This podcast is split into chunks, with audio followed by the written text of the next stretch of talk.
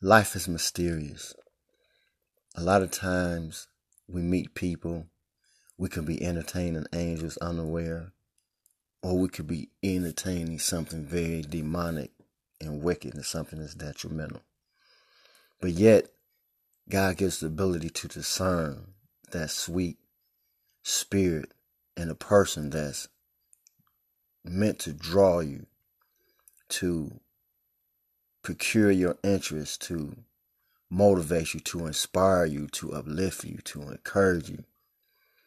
And the beautiful thing about meeting this type of person, the intrigue, it fires up something inside you and it makes you want to be a better person.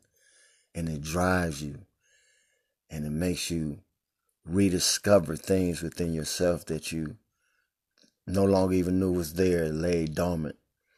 And it took that person to bring this fresh joy back into your life, to bring this excitement.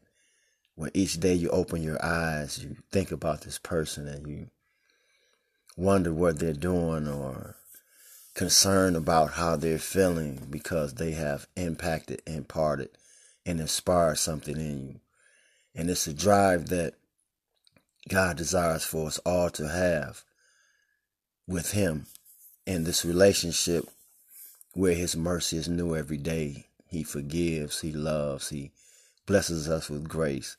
He opened doors that no one else can open, and He closes doors that no one else can close. And so I just want to encourage you on today that in your meeting of people, just be mindful and pay attention because a lot of times we pass up precious jewels. We pass up people that is both precious and priceless. God said he stirred up treasures in earthly vessels.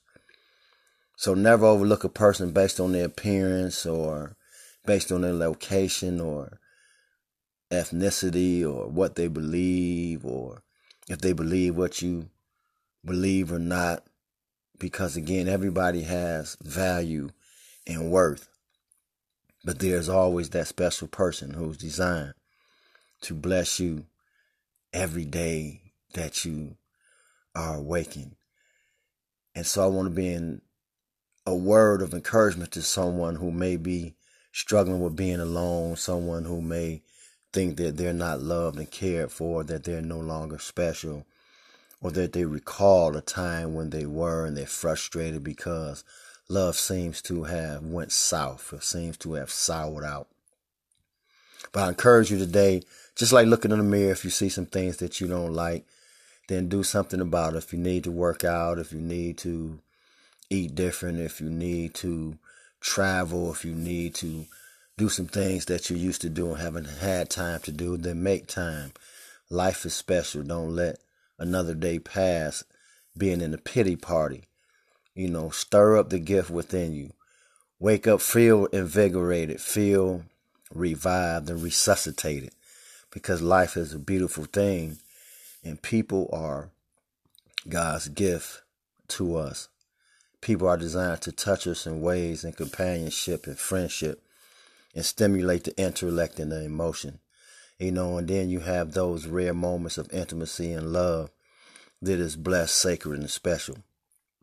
And so on today, I just want to encourage you to pay attention to those around you because the person that you're talking to and dealing with could very well be the answer to the things that you need in life, even when it don't look like it. You don't see how this could possibly be, but yet it is like a blooming blossom. Its fragrance is alluring and is full of vitality and life. So enjoy life today. God bless you. This is Pastor T.L. Hughes saying, have a nice day.